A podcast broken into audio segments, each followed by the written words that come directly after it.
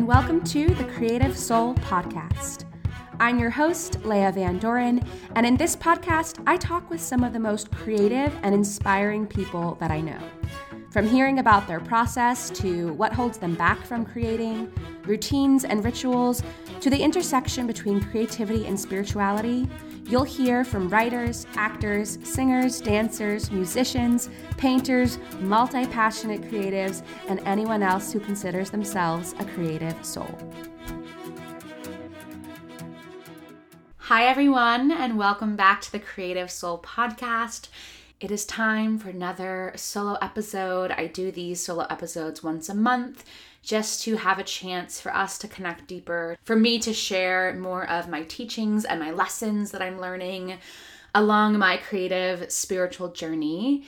And I wanted to take today to talk about my journey with spirituality.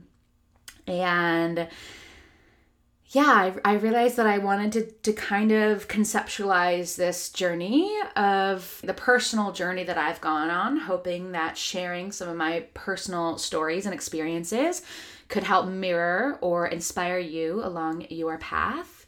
I'm excited because I haven't actually shared much about my personal spiritual journey on here. I love to talk to guests about their journeys and, and what they're up to and, and what they've discovered but yeah, I haven't really shared more of my personal stories since the very first episode. I touched on it a little bit there because that you know spirituality and creativity is so intertwined with my being and and that journey of really discovering who i am and deepening my spiritual practice over the years and I've just learned so much, and so I just kind of wanted to share that today. And so, cozy in. I feel like it's a bit a bit of a story time. This might be a little bit longer than my usual solo episodes, but I just want to dive in. I have a cup of coffee with some cinnamon and some hazelnut creamer by my side. So, wherever you are, if you're enjoying your morning coffee or going for a walk or going for a drive or however you like to listen to your podcast, just settle in and allow this to be a mirror and a reflection to you in your own experience. So, I want to start with how I grew up. And what first comes to mind is spirituality. To me, I never really equated spirituality with religion, which I find really interesting because I think most people, when you hear spir- spirituality, you know, the first thought is religion. And I actually didn't even realize this until I started hosting this podcast and started to ask people about their spiritual practice or their spiritual beliefs. And in my mind, spirituality to me has always meant things like yoga, things like meditation, things like crystals and tarot like that is my form of spiritual practice. And of course everything intertwined with creativity as well writing journaling meditating walking all those practices to me are just as much spiritual practices as they are creative practices. But when i started to ask people this question you know this podcast is all about the intersection of spirituality and creativity. And when they would answer with their religion or their faith. I was kind of like su- taken by surprise, which looking back is so silly of me, but it just goes to show that we can really only see things from our perspective until we listen and learn from others. And so when people would answer about their faith, I was in my in the back of my mind, I was like, wait, that's not what I really meant. And then I I kind of had to reframe that and think, okay, like religion and growing up with organized forms of religion is something that a lot of people experience. And the reason why I don't equate religion with spirituality is because I did not grow up with a very organized form of religion. I grew up, my mom is from Russia and she is Jewish. She's a Russian Jew, but she grew up during communist Russia. And so organized religion was not something allowed in communist Russia. And so she is Jewish by blood, but she didn't even know that she was Jewish until she was 18 years old.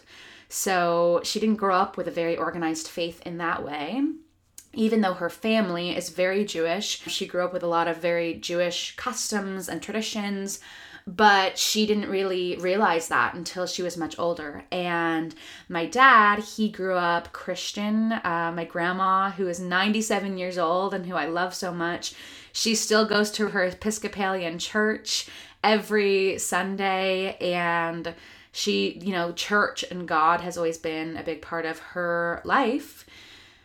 But, and so I grew up as a kid. When my parents got married, actually, my dad converted to Judaism. He just had an interest and a passion in Judaism. And it's a little bit unusual for people to convert to Judaism. Most Jewish people are born into it. And again, I'm speaking from this perspective where I feel a bit removed from it. I don't feel very involved in the culture or the religion or the practices. It's, these are just, you know, where I come from and how I understand it. And so I grew up celebrating both Hanukkah and Christmas. I my dad was really into the Jewish holidays and practices, so we would celebrate Yom Kippur and Hanukkah and then for Christmas we would go to my grandma's house, who like I mentioned is Christian.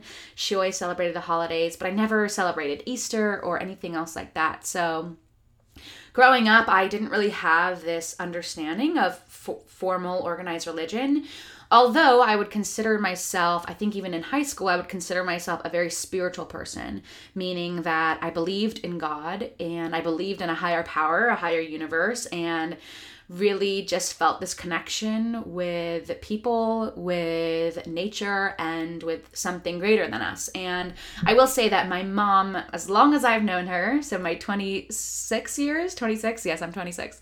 My 26 years, she's always been very spiritual, very into the mysticism, very into the yogic spiritual traditions. And so definitely come from that lineage, again, even though it wasn't something organized or formal. And so, you know, as I'm thinking back to like my spiritual practice and what is my spiritual practice, where did it begin? When I was a teenager, so when I was 14 years old, we grew up in Pennsylvania and I had, I was born and raised in the same house from zero ages birth to the age of 14.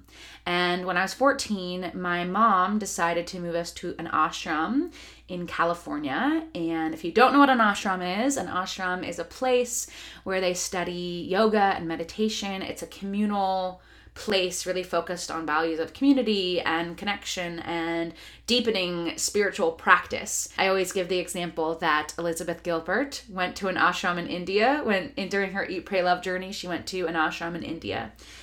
And so at the time, I didn't know anything about yoga, didn't know anything about meditation. I was 14 years old, and my mom announced that she was going to move us across the country away from all my friends. I had a lot of really good friends in Pennsylvania. Um, where I was going to school at the time and, and just had a really vibrant social life, was involved in theater and all of those things. And it was my, you know, my, my home, my childhood home. And suddenly we were moving to this place in the in the foothills of northern california in the mountains like very isolated this isolated community. And so it was a big transition and i thought it was really weird. I felt really embarrassed and ashamed to tell people that i was moving to an ashram mostly because nobody knows what nobody knew, especially at that time, what that was. At least my circle of people, nobody knew what an ashram was. Uh, nobody was even really practicing yoga back at that time. Like practicing yoga was not the cool thing that it is now or the grounded practice that it is now. It was very strange, and I felt really embarrassed to tell people about you know the the environment that I was in because it was also an environment that was so foreign to me. So when we moved to this ashram, again, like I said, it was very isolated in the foothills of Northern California. We lived in this tiny cabin with four of my siblings. And at the ashram, people go there kind of as like a form of retreat or a form of personal study and the schedule is very disciplined and regimented and it's the same every day it doesn't change so they would wake up there would be a bell that would ring at 5:30 a.m. every morning and the community would wake up and at 6 a.m they would go to meditation satsang so it'd be um, some time for meditation prayer maybe some kirtan which is chanting uh, devotional chanting to the divine and then there would be a two hour yoga class from 8 to 10 a.m. Then 10 a.m., there'd be breakfast. Then at 11 a.m., between like 11 and 4 p.m., that was time for either special classes or workshops that were going on. They would host a bunch of, you know, week long workshops, month long workshops. And then also there'd be time for karma yoga, which karma yoga is the yoga of service. And so that basically in my teenage mind meant chores.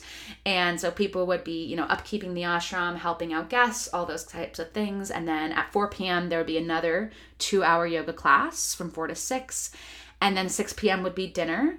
And then at 8 p.m., 8 to 10 p.m., there would be another satsang. So another meditation, another prayer, maybe a teaching from the swamis that were there. So it was this very structured, formal environment. And because I was a teenager at the time and I was still going to school, I wasn't so involved in the daily activities of the ashram life because I was going to school. I had after school activities, I was studying after school.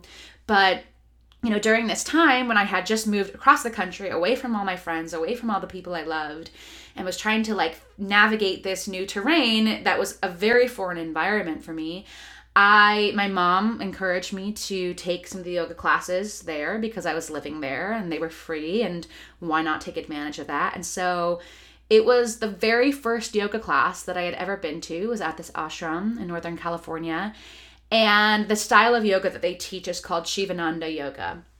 And Shivananda Yoga is under the teachings of Swami Shivananda, who actually studied in Rishikesh, India, which is where I got my yoga teacher training. So a little bit of a full circle moment there. But he, you know, there was disciples under him that created these Shivananda ashrams all over the world, and which is one of the ashrams that we were staying at. So Shivananda ashram, Shivananda yoga is a very like methodical, slow form of yoga. It's similar to hatha yoga or what I've come to understand as hatha yoga, but it's very structured. So the way that the class would go is the first 30 minutes is strictly pranayama. So we do a variety of breathing exercises. Then the next 30 minutes was 12 rounds of sun salutation and every class was the same. It's the same structure. You don't have that like freedom of deciding what you want to do today. It's like a very disciplined, structured form of yoga. So the next 30 minutes would be 12 rounds of sun salutations. And then the, the next hour was a series of 12 postures that you would do. And they really focus on like long holds. And again, it's the same 12 postures, it doesn't change class to class. And so that was my introduction to yoga. And so that's what I thought yoga was. And I remember being 14 and like being in these classes and kind of hating it and dreading it but after after completing the 2 hour class i always felt so much better so much more tapped in so much more grounded into my being. And i noticed that it just allowed me to kind of have these 2 hours for myself. And even when i was stressed about homework because i was a very studious child and teenager i loved to study. I loved to do homework. And so it was kind of my chance to like just do something physical and uh, connect with myself in quiet. And so that was my introduction to yoga. I did that. We, we lived at that ashram for two years. And so I would say probably like for a year, I was going to yoga regularly. And then when we moved out of the ashram, I kind of, and at the time, also, side note, like I mentioned, yoga again, I was like embarrassed to tell people that I lived in an ashram and that I was practicing yoga after school. It like was not a cool thing to do. And I remember looking at a magazine and seeing suddenly like things about yoga and I was like, "Wait, like other people practice yoga?" And of course, I want to mention that this is just coming from my perspective. You know, yoga is centuries, thousands of years old, age old tradition, and many, many people have been practicing yoga in other parts of the world. So obviously, it was very popular in other parts of the world, but I'm talking about like in the mainstream society. And as a teenager, I was very interested in what the mainstream culture was doing at the time. So that's what I mean when I say nobody was really doing yoga. Of course, people were doing yoga, but just wanted to say that. So, after that, yeah, after we moved out of the ashram, I kind of stopped my practice because I really didn't feel like it was my practice. It was just something that I was going to to be part of the community at the ashram. And I knew that I wanted to do my yoga teacher training one day. I had thought about doing it at the ashram, but and they offer teacher trainings, and so even when I was like 15, I wanted to do a teacher training, but it would take 30 days. It was a 30 day intensive program, and I was in school, and so they didn't have any this summer, so the timing with school and everything didn't work out.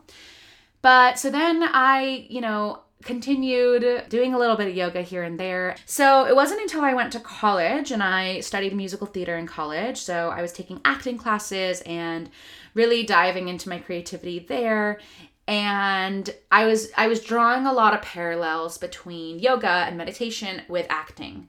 And something that I was learning throughout my time at college was that you know the principles that they teach in acting which a lot of a lot of you know the techniques and methods of acting are about being in the moment. So it acting is really a practice of being present and listening and responding and really allowing yourself to kind of tap into another person's shoes or tap into deeper parts of yourself and really just be present with what is. You know the best you know with acting the best thing that you can do is is really like ground and drop into what is present and just be open to listen and respond. And and that's those are the principles that I learned throughout my time in college. And I was really finding those parallels between acting and meditation or acting and yoga and realizing that they're teaching the same exact things they're just different practices different ways to approach approach the same subject.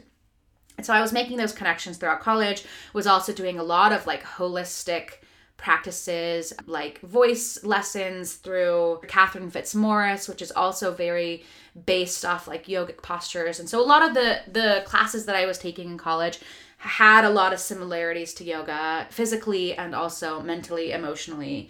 And so I kind of felt like that was my spiritual practice throughout college. So then, when I was probably like a junior or senior in college, I started to get into this world of modern wellness and this world of of influencers. You know, that's when Instagram, mm. I feel like that wasn't even that long ago, but Instagram was a place where you could find health bloggers. Like I feel like those health smoothie bloggers were really around at the time. I don't know if any of you followed them, but I started to kind of get into like health and wellness. And I started to listen to one podcast called the Balanced Blonde Soul on Fire podcast. And she would bring on a lot of like health and wellness people, which I wasn't like super interested in, but interested enough to keep listening. And then I remember her podcast really started to get into spirituality and spirituality in terms of like Pleiadians and aliens, which are, can be really out there and is really out there, and things like Kundalini yoga, things like cacao ceremonies, and all of the like basic things that you think of now when I think of modern spirituality. And so listening to this podcast, I you know had an interest in it and I felt like for the first time because I had really rejected that part of myself that lived at the ashram because I just thought it was so weird and so out there and so like not what I what I deemed as cool at the time. So I'd kind of really rejected that part of my experience and myself and I and I never told people about the ashram. Even today talking about the ashram and, and what I experienced on the podcast, it's like there's a little part of me that's like, people are gonna think I'm really out there. And that's okay. You can think I'm out there. Just sharing my experience. But so listening to this podcast, the Soul on Fire Balance Blonde podcast, she started to get into some of these like spiritual topics. And I started to, for the first time, have my own interest in these topics. Not what my mom was was interested in and just was was following suit because I had to because I was a kid, not because the ashram was talking about it, but really because I like had this newfound interest. And I feel like for the first time I felt like spirituality and modern wellness was becoming a little bit more mainstream and a little bit more cool, quote unquote. So, of course, I was like getting getting into it and was practicing yoga throughout college and all those things. And I remember Jordan, who it does the Balance Blonde, she started talking about Pleiadians. And Pleiadians are light beings from another planet, aliens, you can call them. And it's funny because I remember when I was a senior in high school, I became obsessed with the Pleiadians. I literally i remember there was this like youtube video. I don't even know how i found them but somehow maybe on youtube going on a rabbit hole i found this video that was like a message from the pleiadians. And it was this 20 minute long video and it, the the video was just a black screen and a person talking in this like robotic alien voice. And for some reason, I just thought it was the most fascinating thing ever. I'm a Sagittarius, and so I'm very interested in the meaning of the universe and expanding our horizons and expanding consciousness and, and all of those things. And so I think that's definitely where that interest came from. And I remember I was like trying to make all my friends watch this video. I was like, you have to watch this video. The Pleiadians are here, the aliens are here. And, you know, of course, they either watched or just laughed or brushed me off. And so you know, that was in 2012, 2011, 2012. And then fast forward like four years later, as I'm listening to this podcast and I'm getting into, Jordan starts talking about the Pleiadians. And I really attribute this person, Jordan, uh, Jordan Younger, for those of you who follow her or know her work. She played a major role in my spiritual awakening because even though I had been introduced to these concepts, introduced to these things, I really rejected it because I thought it wasn't cool. Again, quote unquote. And she really like it like reignited my passion for it all. So that's just to say shout out to Jordan Younger who is just doing her thing and such a sweet person. I actually met her in Bali when I was on my solo trip in Bali last uh, in 2019. I was sitting at this cafe in Ubud called Alchemy. It's like this raw vegan cafe and I was sitting there by myself with my journal, and then she walked in with her husband. They were on their honeymoon, and I was freaking out because he was like a celebrity to me. I was freaking out. I was texting my sister, like, should I go say hi? She's like, you have to say hi. And I was feeling so nervous. And then she helped me have the courage to say hi. And we ended up taking a picture together, and it was really sweet. They were both really sweet. And so thankful to my sister for making me brave even from you know across the world from each other. So shout out to sarah as well. Uh little side note. So yeah I, I started to get more into kind of like that modern wellness stuff you know based off instagram and all those things. And then i graduated college and i spent a summer you know going through some stuff. I had just like broken up with my college boyfriend or it, it was just a lot and I was really turning to these podcasts and like really diving into things like aliens, things like Reiki, things like Kundalini, and just kind of was interested in all of it. And yeah. So then I graduated and I moved to Connecticut. And when I first moved to Connecticut, again, it was like this cross country move. I'd been living in Pennsylvania, lived in California for like 10 years and then moved back to the East Coast. But I'd never been to Connecticut. I moved to, again, a foreign environment. And the place that I was living, the Eugene O'Neill Theater Center, which is the theater that I was working at, and it's right by the Long Island Sound. So it, it it was a very again a full circle moment or full circle experience because at the theater you live in a small community, you're kind of isolated. It's not really around a lot of things. I didn't have a car, so I couldn't really drive places. So you're kind of like stuck, isolated where you are. And it's a beautiful place. There's beautiful nature. But it reminded me a lot of the ashram. It reminded me a lot, again, of like being in this communal living situation and really diving deep into my studies. I was working like a nine to five office job, but then after that, I had nothing else to do and I was used to being in school and having this really rigorous schedule like uh, when I was in school I never had any free time. I was so busy from like morning until evening. But being, you know, back out into the real world and and kind of navigating what post grad life might look like, I had a lot more time on my hands. And so I started really diving into my spiritual practice then. And I feel like that period of my life, like that first year out of college, because I wasn't around people that I knew. I I met people at the O'Neill and I felt instantly comfortable with them. And there's kind of like this built-in family there because it's such a tight-knit community and you're living and working with the same people. So I felt really comfortable with the community I was with, but I was also having a chance to kind of figure out like my own spiritual inner world without having you know any of my usual familiarities or comforts and so i was really diving into my meditation practice i start i i was meditating before that but I started meditating like every day. I started taking really long walks at the ocean and was just finding so much spiritual comfort in the ocean, which I've always had my whole life. I'm a mermaid at heart, always have been. And in college, I lived right next to the ocean too, and that was definitely part of like my practice as well. But the ocean was like my refuge during that period of my life where I would go to the ocean would just like think for hours or would meditate and kind of feel connected to something larger than me and of course was writing a lot and singing and so was still doing a lot of these creative practices which i do deem as spiritual practices right? If i think of spiritual practices as something that gets you into flow or gets you in the moment basically in other words drops you into presence. So i was doing all those things and still listening to podcasts and still finding some refuge there. And so i was in this job and it's a long story there. There's a lot of like intricate moments of, of that, but I was only supposed to stay one year. I ended up staying two.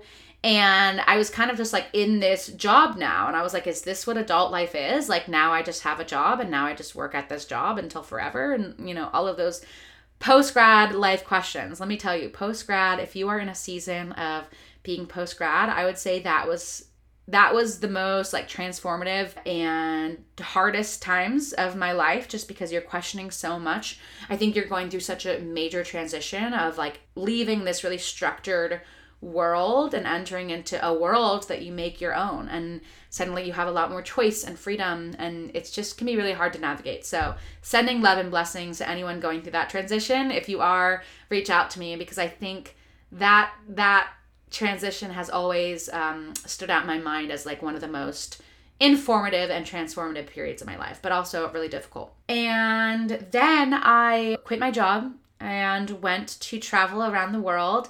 I so I like I'd mentioned I'd always wanted to do yoga teacher training, but I just didn't know when the time was going to be right. I was in school, so I couldn't really take time off school and I was in this job and I realized that I wanted to leave the job. I wanted to move to New York City. That was always the goal to move to New York City. I just ended up in Connecticut first by fate. Met my partner who I'm with now and definitely feel like that was fated. Definitely feel like that was divinely guided. And so I was going to leave this job and I thought, okay, what better time now to finally do my yoga teacher training after I leave this job? you know, the, in between leaving the job and moving to New York, I'll have some time to travel and time to do my yoga teacher training. And I also in college, I tried to do some yoga classes, but because I was introduced to yoga from this very Eastern perspective, like it, it, it, was grounded in Eastern philosophy. It was grounded in all the eight limbs of yoga rather than just one limb of yoga, which is the asana, which is what in the West we kind of think of when we think of yoga. When we think of yoga, we think asanas. And that's just how it is in the West because, you know, we don't like to dive into all the traditions because they're traditions that aren't that aren't native to ourselves. And so, you know, and with commodification and capitalism, I could talk about the commodification and capitalism of yoga forever. And actually, I have someone coming on next week, Joythi, who we also get into yoga a bit there. So, more to come. But yeah, because I had been introduced to yoga from this very Eastern perspective, going to yoga studios in the States really turned me off to yoga. I spent a summer in between my junior and senior year of college going to core power yoga with one of my friends, and she like fell in love with core power. And I was like, what is this place? It was in Orange County in Southern California. And so, you know, I don't want to harp on stereotypes, but the stereotypes are true. And I was like, this isn't yoga. This is a place for really fit, beautiful women to like get their sweat on. And it was much more physically exercise based and I was like, this isn't spiritual for me. Like, to me, yoga is a spiritual practice, it's not a physical practice. The physical part of it is nice to kind of get into your body, but it's not a physical form of exercise for me. Like, if I want to exercise, I'm going to do something else. I'm not doing yoga to exercise. Where in Orange County, where I was living, and in many parts of the US, yoga is seen as a form of physical exercise. So I was really turned off to studios there and knew that I did not want to do a yoga teacher training at in the in the US in the West because I did not want to have this focus on the physical aspect like I really was more interested in the philosophies and and the spiritual practices behind yoga and really what the physical practice is trying to teach you. So I I wanted to, you know, be authentic as possible and study yoga in the birthplace of yoga, which is Rishikesh, India. That's where they say you know, the monks and the yogis were living in the Himalayan mountains in India, and that's where they kind of studied yoga. And so I was really fascinated with this idea of going to Rishikesh, India to study yoga. And so I did it, and honestly, for anyone interested in getting their yoga teacher training, I will forever recommend going to Rishikesh. I can share a little bit more about my experience, but it was way cheaper than the programs in the US. I I know like I was looking at some yoga studios that they can be like 2,000 to $4,000 and my program in India was $800 for the entire month. So that included not only the training, your 200 hour training, but also the lodging and the food. So I was like, $800 is what I would pay on rent to get a teacher training as well and to be able to eat three meals a day, three delicious meals a day. It was really a great deal. And obviously, you know, getting yourself to India is a whole another thing, paying for the plane ticket and then also just having the privilege of being able to take a month off of your life and your responsibilities to study i know is such a privilege but again i planned it out in the way that i was doing it in between leaving my job and moving to a new city so I went to India, studied yoga, and it really was the experience I was looking for, really based in Eastern philosophies and traditions, and just loved it. And, and it was, again, a very full circle moment from studying and being at the ashram to now being at an ashram in India. And it was just fascinating. We were practicing yoga three hours a day. We would have meditation for like 40 minutes every day. We were studying more chants and some Sanskrit chants. And I remember like being in this in this deep study and again i'm a sagittarius so i love deep study and i love spiritual pursuits and i would just like feel so good breathing. Like I learned how to breathe in my yoga teacher training. And I I remember one class, I think it was a pranayama class and we learned all these different pranayama techniques and we had this one practice where we were just laying down breathing for 20 minutes. We were just supposed to focus on the inhale and the exhale. And in in our busy lives in the west you know when do we spend 20 minutes laying on the floor focusing on our breath? I mean unless you're taking a yoga class or anything of the like you're you're not laying there breathing. And it was i like i tapped into this feeling of presence. And I remember after breathing, like I felt orgasmic. I felt so good. And that wasn't my experience every time, of course. We have to get through limitations of the mind. But when I was able to tap into this like really grounded sense of presence, I felt like the whole world had opened up to me.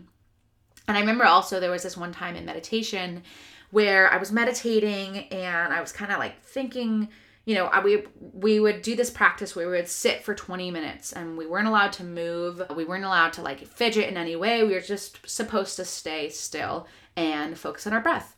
And I was sitting there in meditation and like of course, you know, my monkey mind is like my my foot's asleep, my back hurts, you know, thinking about all these different kinds of things. And then I remember there was this moment that felt to me I can describe it as I felt like I had a key that fit perfectly into this door and it just like clicked and it unlocked and suddenly I was like vibrating on a different frequency. I was vibrating on a different dimension where suddenly like I felt myself be that observer of my experience instead of being such a participant in my experience. I really felt this like bird's eye view of being an observer. And it was it was one of the first times I had felt that. It was like the first night of our yoga teacher training in our first meditation class. And that is a feeling that I always want to hold on to and definitely has happened very infrequently as your practice goes on. You know, one of those like rare moments, but that just showed me what a meditation practice can give you this like unlocking into this these deeper parts of yourself and this honestly other dimension, other frequency. So I loved my yoga teacher training so much. And then after that, I spent a month in Bali alone and after that Thailand. And during my time in Bali, which is also a very like spiritual connected place, it's a mecca for spiritual seekers. Again, another place that Elizabeth Gilbert went to and Eat Pray Love, but in Bali, I really faced the shadow aspects of myself. I was really uncomfortable, like not having anything to do because I, like I said, I had quit my job and I was in this very transitory moment and really in the in between of not knowing what was going to happen next. I was going to come back to the states without a job, without a place to live. Like me leaving my job in Connecticut was also leaving my place of living, leaving my partner who I mentioned that I'm still with today. And so it was just like a, a very like ungrounded time where I was really figuring out my soul and really being alone for the first time with myself. You know, I, I've spent so much of my life surrounded by people and I love people so much. And I grew up with seven siblings. I grew up in a family of 10 people. And so as a kid, there was never any alone time ever. And uh, in college, I had roommates and I lived with my best friends. And so I was never alone then. And so traveling for me, that's why I love solo travel so much because it's my chance to actually be alone. It's my chance to discover parts of myself that I usually don't get to hear. And it's my chance to really listen to my intuition. I think during this trip, I really developed this strong relationship with my intuition. And I was so fearful before going on this three month trip to Southeast Asia. I had solo traveled before in Europe so I'd never been to Southeast Asia. I didn't know what it was going to be like. I, I didn't know if I was going to be safe. I was so worried about like catching dengue fever because dengue fever is a thing in India and in Bali. And, and I've heard horror stories about people getting sick from eating the food. And so I was just, I was so worried about all these different things. I really had a lot of fear surrounding in like making the sleep and this trip really taught me and showed me that like I can listen to my intuition, that I do have these guides, you know, connecting with me, and, I really connected to my spirit guides that, on that trip. And I remember this moment. There was two moments that I want to share. So the first was about a week before I left for my journey. And again, this was me leaving my home that I had cultivated for the last two years, my partner, my work, like everything familiar, everything safe, everything comfortable. I was going to leave that. And I was in that moment where like you're about to make the leap, but you haven't made it yet. So you don't know how your life is going to change. You don't know how it's going to feel. You're just kind of terrified of it. And also, life is still just going on as normal. So you're like, what should I be feeling right now? And I was feeling just a lot of fear. And I had this moment where I was swimming in the ocean and I saw these butterflies like flying above me. And I just felt like this deep, deep connection to my angels, my spirit guides of like, trust. It's okay. Just trust. Just trust. Just trust. Just trust. So I was feeling better, trusting. And then when I arrived to India, and it took me like three days to get to India. I first flew from JFK to the Ukraine, which was like a 10 hour flight. And then I had a 15 hour layover in the Ukraine. And then it was like another seven hour flight to New Delhi. And then in New Delhi, I had to take a smaller plane to to a small city outside of Rishikesh because uh, Rishikesh is up in the mountains of northern India. And so when I, I had gone through this like two and a half day journey, was super tired, super jet lagged, and just like going through a lot emotionally.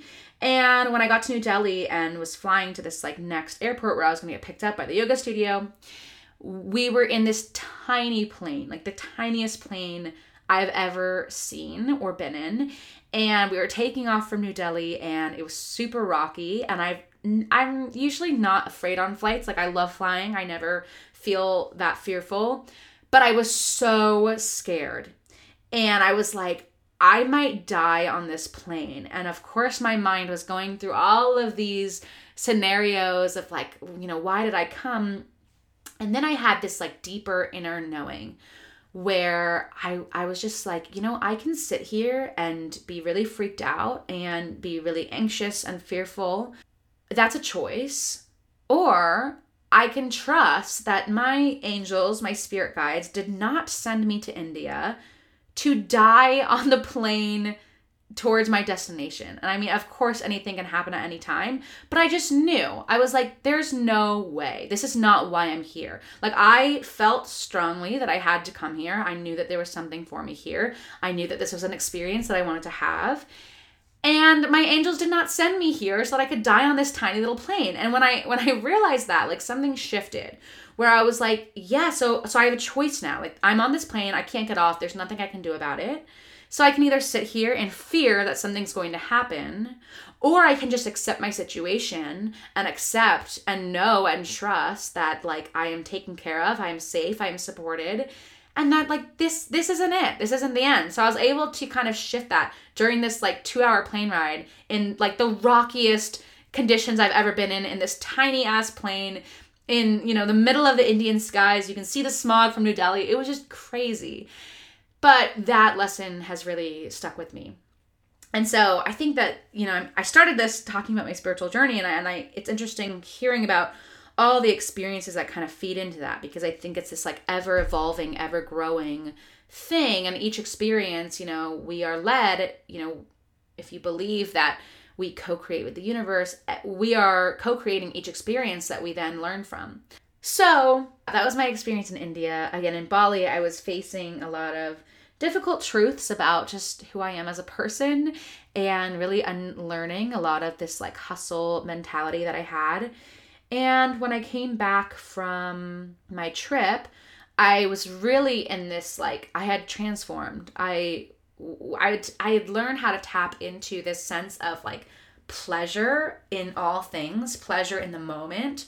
Like I was vibrating at this frequency of pleasure and I was just feeling amazing and I knew that the lessons were really going to teach me, not from the experience, but in the integration of the experience. I knew that, you know, the hard, the, the difficult things where you really meet yourself, when you really learn, is when you're faced with everyday life and you still have to make those choices in everyday life. Because, of course, it can be easy, you know, quote unquote, easy to learn how to breathe for 20 minutes on the floor when you're in class in India and there's nothing, you know, that's why you're there. But how can you cultivate that same sense of presence and that same sense of ease and bliss, orgasmic bliss, which is what I had been experiencing, you know, in your everyday life when you're surrounded by other people's energies? And I'm a highly sensitive empath, so I take on a lot of people's energies. And, you know, how do I build those productions for myself? So, I was moving to New York City and I was I felt really strongly that New York City was the place I needed to be because it was going to be my greatest teacher. I, I really felt like it was going to show me those things to like how much have I integrated and how can I integrate these lessons that I've learned.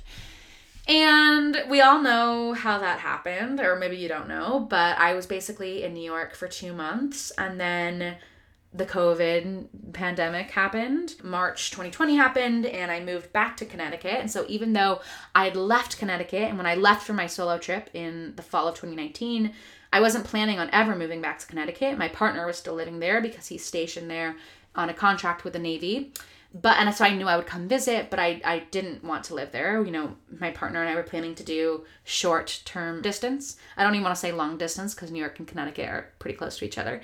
But we were planning to live apart and do our own things. But with the pandemic, I moved back to Connecticut, was working from home. I had gotten a job in New York City working at a theater out there and was working from home. And so then, oh, that's when the real work happens, right? You know, I was really, again, I've always had this personality of seeking and seeking truth and seeking experiences. And suddenly we were all at home and we couldn't travel and I couldn't find that spiritual comfort that I was looking for and that I was used to. And I, during my solo trip, I will say that like I really feel like I purified my channel.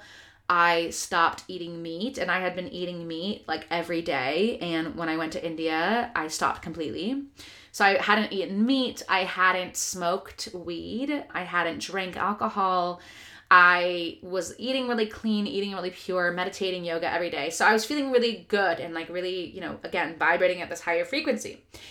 And then in the pandemic, I, you know, co- old coping mechanisms came back, started kind of dabbling and eating meat again, started smoking weed a little bit here and there. Again, like this was just a hard time for all of us. And, you know, that's how I was dealing with some of the harder parts of the pandemic and being in isolation and, you know, being cut off from our communities and from our connections. And so, although I wish that I could say, you know, I still kept my yoga practice and I was still meditating every day. And I still meditate. I still have a, a practice of meditating, of yoga, of journaling, of walking, all these things that I do to connect myself. But the practice now has really been to kind of notice when I'm feeling out of alignment and how to pick the things out of my toolbox that I've cultivated over the years, pick those things that I know will help me tap back into my sense of alignment, into my sense of flow and my feeling of purpose and feeling of connection. Because, of course, during the pandemic, there were many periods of feeling disconnected.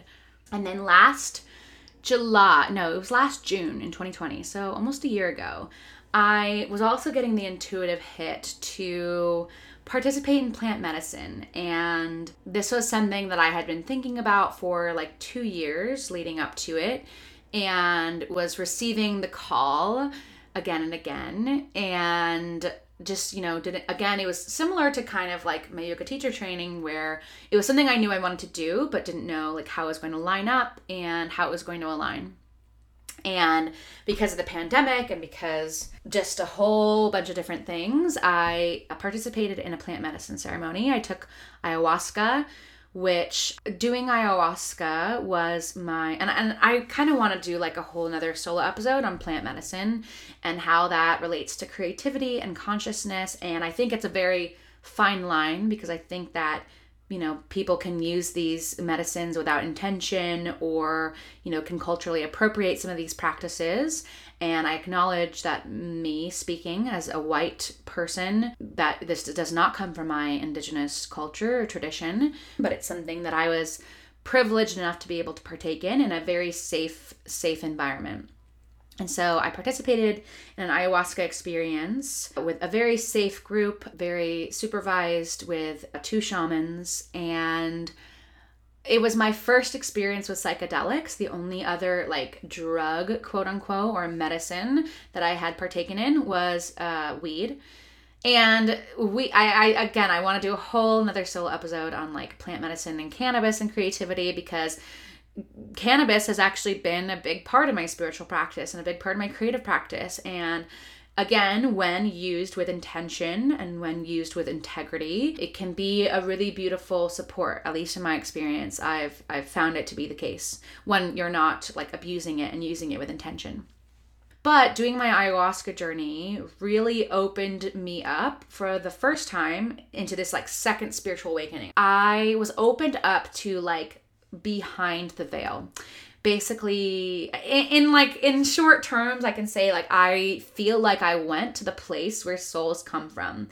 Whether you want to call that heaven whether you want to call that beyond the veil you know on, on the other side of the unknown but I feel like I, I went back home and the biggest feeling of my ayahuasca journey and I and I was again I was so fearful of doing this medicine. I felt called to do it, but I was so fearful because I had never done a psychedelic. I didn't know what was going to happen. I had heard stories of people going crazy or of like going, you know, to other timelines and dimensions and and I've heard from many people that I had listened to on other podcasts talking about ayahuasca as like the hardest thing they've ever done and so I had all this fear surrounding it, similar to when I embarked on my solo trip, there was a lot of fear of like that next step of jumping off into the unknown.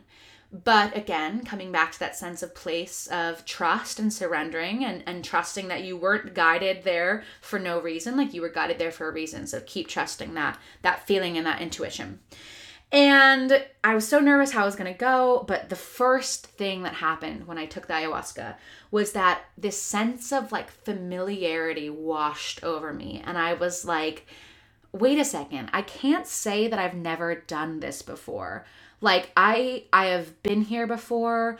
I remember this place. It was like this great sense of remembering which oh my gosh even talking about it now gives me chills because i had never experienced anything like that before.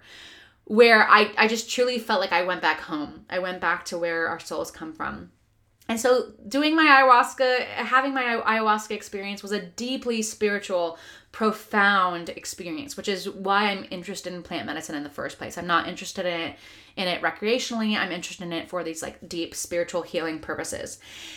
And after that, I got like again there were so many lessons to integrate from that experience and and again the lesson is you know you have the experience but then the true teachings the true learning comes from integrating the experience and using what you've learned and and how do you you know when you have this this deeper or this more expanded perspective on something where you were previously a little more contracted or in the dark you know then how do you come at the world with this new knowledge and allow you know be be more aware of like your triggers and, and all of those things so I started to get really into like past lives and learning about death and death was a, something that I always held as a belief as like the worst thing that could happen. I always felt like, okay, what's the worst thing that could happen? Well, you could die. And that was always the story that I was telling myself. And after my ayahuasca experience, I really like started to study and learn more about death and like where do we go after we die? And again this stuff can go really out there. So you know if this isn't your belief or if this isn't your you know practice just take that you know as a grain of salt. This is just me speaking from my experience. Have to say that again. But yeah i was starting to read a lot of books. Some of the books that like really changed the way i think about this is journey of souls by michael newton i believe and then also Many Lives, Many Masters by Brian Weiss. Also, the book Signs by Laura Lynne Jackson, which is one of my favorite, favorite books all talking about the signs and the messages that the universe sends us or people or whoever or whatever is on the other side of that of that veil beyond the you know going from the seen to the unseen those are interacting and communicating with us every day. And you know how open and present can we be to the signs that are coming through? And so if you follow me i've talked a lot about dragonflies. Dragonflies have been my major sign for the past year if not longer and you know just noticing these like things like repeating numbers and synchronicities and all these things also another great book recommendation that really helped me along my spiritual path in this like new second awakening was the Celestine Prophecy series by James Redfield, which is a book written in the 80s or 90s. And I love it so much. It reads like a fiction fantasy book, which is interesting, but there's so many potent lessons in it. So definitely check out the Celestine Prophecy series and Signs if you want to read more or learn more. So, was really diving into this stuff. I started to learn more about and study and read and learn how to open the Akashic Records, which is something that Mallory and I talked about because she did an Akashic Records reading for me. And so, we have an episode on the Akashic Records. If you don't know what that is and you want to learn more about it, encourage you to follow that ping of intuition if it's hitting you. But so I, I, feel like since that ayahuasca journey it's like i've been diving really far into the realms of like you know the veil the veil lifting the seen and the unseen especially in our current climate in the world where things are really heightened and really in this like pivotal time of history and i, I want to say too like I, you know, we're all on this journey of, you know, being a human and figuring out like what the hell we're doing here. And I come from the place or the openness of like knowing that I don't have the answers, that someone else doesn't have the answers, that like none of us really have the answers. None of us actually know what's happening or what's going on. So, you know, this kind of ties back to religion and thinking about religion and how people have these very firmly held beliefs based off their religion and their worldview, which I think is a beautiful thing to have. I don't think there's anything wrong with religion. But you know, I like to always, you know, be open to the possibility of anything, right? Just be open to the possibility that like I, everything I know could be debunked and, you know, not be made true tomorrow. And so I'm recording this now, kind of sharing where I'm at in my journey now, but knowing that like my perspective on these things could change. They could totally change. And that's okay. And that's encouraged. And so wherever you're at on your journey, like if if some of the stuff I've said, you're like, what the hell is she talking about? That's okay. Like you are where you're supposed to be. And I think that's a beautiful lesson of spirituality that like no one is better or worse than anyone. We're all like on this earth plane trying to figure it the fuck out. And also know that like your information and the messages that you need to learn from will be revealed to you as you continue along on your path. And so there's no need to like stress or worry or wonder, you know, you just kind of keep following your intuitive pings and hits and see where that leads you. See where that curiosity and that openness leads you. And if you're like, I, I think I've I've felt I felt apprehensive about sharing um, a lot of my journey because a lot of it, you know, it's like I said, you still have to integrate the lessons. And so I'm still integrating and I'm still learning and I'm still processing. So now I'm really at this place with my spiritual journey where I've kind of, you know, I've done all the things, I've dabbled in all the things, and you know, there's still more to learn. There's still more to uncover. I'm always going to be a student of life, a student of spirituality. I'm always going to be a seeker at heart, always pondering and questioning the meaning of our existence. And also, another, I think, big part of my spiritual practice right now is, you know, of course, still meditating, still doing yoga, still writing, still walking, all those things that make me feel better and feel more in, in alignment. But also, I've been starting to go to therapy for the first time. And that has been another thing that I really felt a lot of fear about, around because I didn't know what it was going to uncover. In my first session with my therapist, I told her like, "Well, I don't know what I don't know, right? So like I I, I don't even know." And so maybe that makes sense to you if you've had a similar experience with starting therapy, but I feel like now my my spiritual practice, you know, and I've I've in love with seeking and, and gathering and collecting information but now I feel like I need to just kind of be for a while, especially this summer.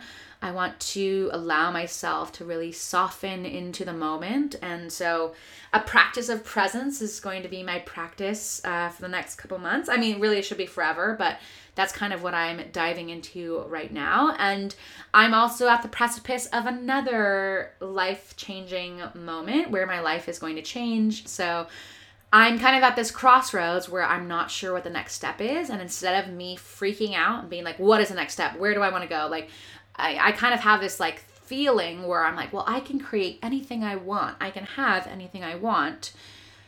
And then the question becomes, well, what do I want? And that is one of the hardest questions to answer, I think. I think, you know, throughout our society, we've been you know, we either follow the path that's laid out in front of us, or we follow the status quo, or we just stay asleep to our own power and our own awareness and our own consciousness. And when you're aware and when you're conscious and when you're balancing both dualities, because life is about duality, you know, you have to ask yourself, well, what do I want? What do I want to integrate next? So I'm curious to know what that is. I will keep you well updated as I continue to figure it out. But yeah, I hope this episode was helpful. I feel like I kind of just rambled on about like my journey, but I, I think maybe it'll give you a, a deeper insight to where I come from and like what perspective I'm speaking from. And like I said, perspectives can change and I'm open to them changing. And so I would love to start a conversation with you. If you heard something that you resonated with, or if you heard something that triggered you, that is also like welcome as well, because I think our triggers can be our deepest teachers.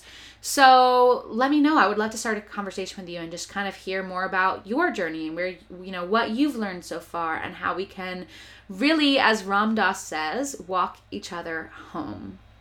So that is my intention and purpose with sharing just more about my journey and my story of my spiritual journey and how it's evolved over the years and different things that I've learned. And I'm continuously learning along the way. So thank you for being here. Thank you for choosing to be here. Thank you for being open minded. Thank you for being non judgmental in in so many different ways but just thank you thank you thank you thank you from the bottom of my heart. We will be back next week with some more episodes. Like i mentioned my friend Jyoti who i met online but who also studied yoga in rishikesh india which is such a cool serendipity. Life is truly just magic. And when you align with your path this is something again that i've really learned that like when you align with your path all these beautiful synchronicities and opportunities just flow to you. So I'm hoping the same is happening for you. See you back next week with another interview. And until then, stay inspired, stay creative, and keep shining your creative soul. Love you guys.